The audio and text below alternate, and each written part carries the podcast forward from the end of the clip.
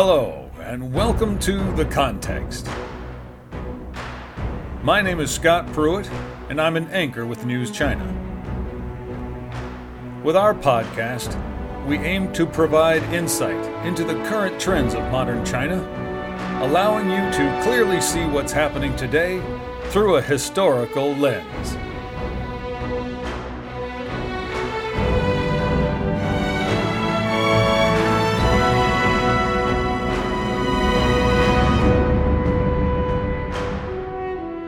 Today we'll talk about a UNESCO World Heritage Site developed from the 9th through the 13th centuries in Chongqing. Famed for its unique rock carvings, the site has caught the public's attention again recently due to its unfortunate connection with climate change.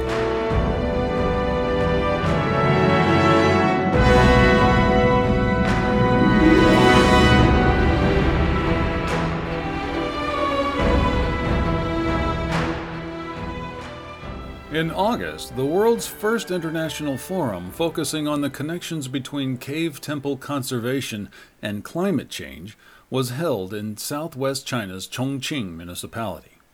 During the three day forum, participants from home and abroad, including representatives of the International Council on Monuments and Sites, exchanged experiences in rock carving protection and stressed the need for international cooperation to address challenges posed by intensified climate change. When the forum concluded, participants issued an open letter called the Dazu Declaration on Cave Temple Conservation in the Context of Climate Change. The forum was held in Chongqing because it's the home of the Dazu rock carvings, a UNESCO World Heritage Site comprising more than 50,000 statues, with many dating back more than a thousand years. The series of rock carvings are hewn from sandstone outcroppings at 75 different sites across five mountains in Dazu, an area about 100 kilometers away from the Chongqing city center. The five mountains, Beishan, Baodingshan, Nanshan, Shizhuanshan, and Shimenshan converge into a natural rock art gallery. Rock carved temples originated in ancient India as a means of spreading Buddhist beliefs. Around the 3rd century, the tradition was introduced to China over mountains and deserts along the Silk Road. During the 4th and ninth centuries, Grottos flourished most notably in North China at sites such as Dunhuang in Gansu Province, Yungang in Shanxi Province, and Longmen in Henan Province. In the late ninth century, grottos in the north had already fallen from prominence. However, in southwest China, along the Yangtze River, craftsmen still hammered away and created the last stunning masterpieces in the history of Chinese rock art.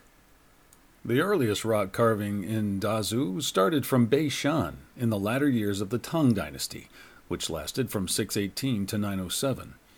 In the year 892, Prefecture Governor Wei Junjing commanded the carving of Vaisravana, one of the four heavenly kings in Buddhist mythology, in order to gain redemption for the numerous killings he committed during his military career.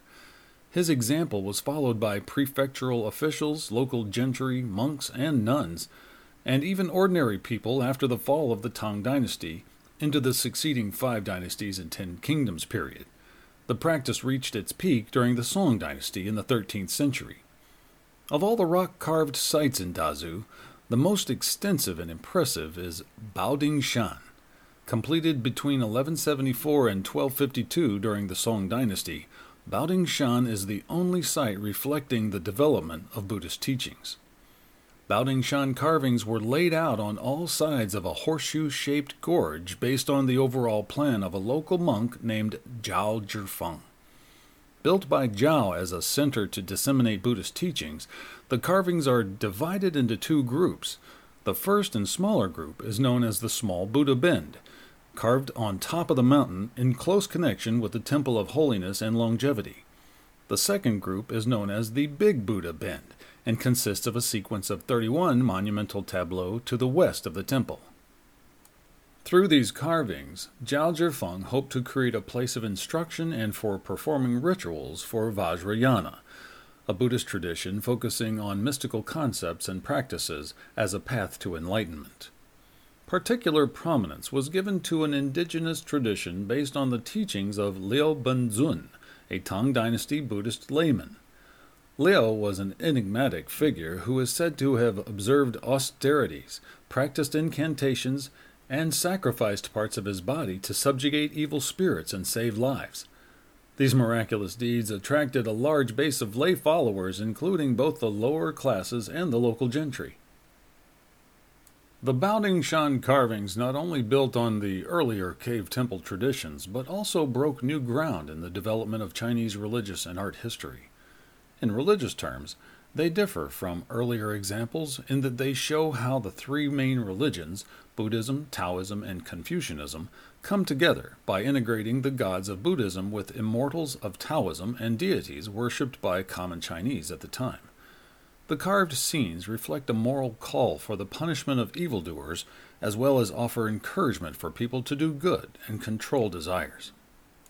In artistic terms, they apply a new realistic style and seek to come as close as possible to the popular Chinese culture of the day in terms of the selection of subject matter. For example, there is a series of carvings depicting parental love for their children, telling stories such as praying for pregnancy giving birth, feeding and taking care of the child, parting with the child upon adulthood, and still caring about how the child lives his life. The Dazu rock carvings are the most outstanding manifestations of the latest period in Chinese rock art, demonstrating indigenous artistic value and exquisite craftsmanship. After Dazu, Chinese rock art virtually came to an end.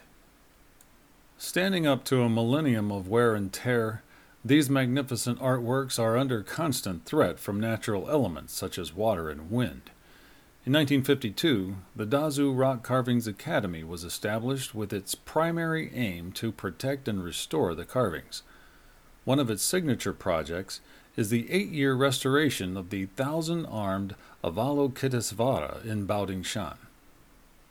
Avalokitesvara is also known as the goddess of mercy or Guanyin in Chinese. Engraved in the face of a cliff ranging from 15 to 30 meters in height, the statue itself is about 7.7 meters high and 12.5 meters wide. Normally, a Guanyin statue has 10 arms, but this one in Baodingshan has 1,007 arms pointing to different directions, with one eye carved on each hand.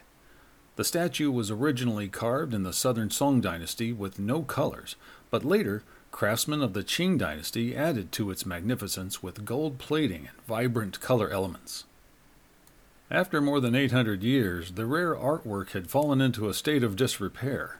In 2007, when a delegation from the National Cultural Heritage Administration was making a field study there, one of its fingers snapped off all of a sudden. Gazing at the scene, delegation members' eyes welled up with tears. In the following year, the Thousand Armed Avalokitesvara was designated as the number one project for protection of national level stone cultural relics.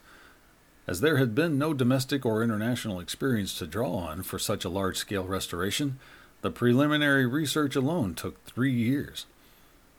According to Chen Hui Li, director of the Academy's Conservation Center, the statue exhibited at least 34 different kinds of problems on 830 arms, ranging from broken fingers to peeling gold plating. Chun and her team did extensive research and traveled to Sichuan, Hebei, and Shandong provinces to try to work out the methods and materials for the repair. For instance, the reinforcement of gold plating requires a stable and durable adhesive and it took the team more than 100 experiments to finally decide on the most appropriate material, which had to be suited to the sandstone texture as well as to the local hot and humid weather conditions. As a pioneer in the restoration of large and movable cultural relics, the project was honored as a National Excellent Cultural Relic Restoration Project in 2017. Now restored to its prime time splendor, the thousand armed Avalokitesvara once again shines as the most spectacular attraction in Baodingshan.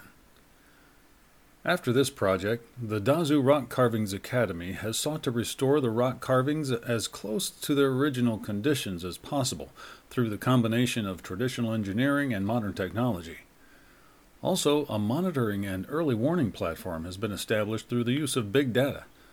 The power of digital technology will inject new vitality into this thousand year old rock art gallery. Dazu rock carvings first became known to international academicians in the 1940s through the introduction of Liang Sicheng, father of modern Chinese architecture and designer of the Chinese national emblem. In recent years, experts on Dazu have been collaborating with peers from Italy, the US, Germany, Japan, India, and Pakistan to carry out scientific studies and restoration work with special attention paid to the control of water permeation and damage from weathering.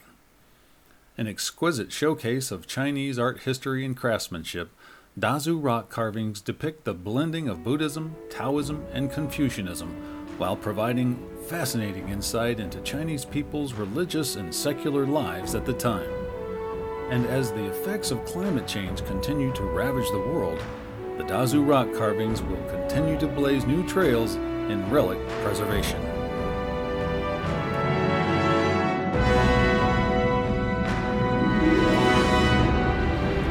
Well, that's the end of our podcast. Our theme music is by the famous film score composer Rock Chun. We want to thank our writer Liu Wei Tao, translator Yang Guang, and copy editor Pu Ren. And thank you for listening. We hope you enjoyed it, and if you did, please tell a friend so they too can understand the context.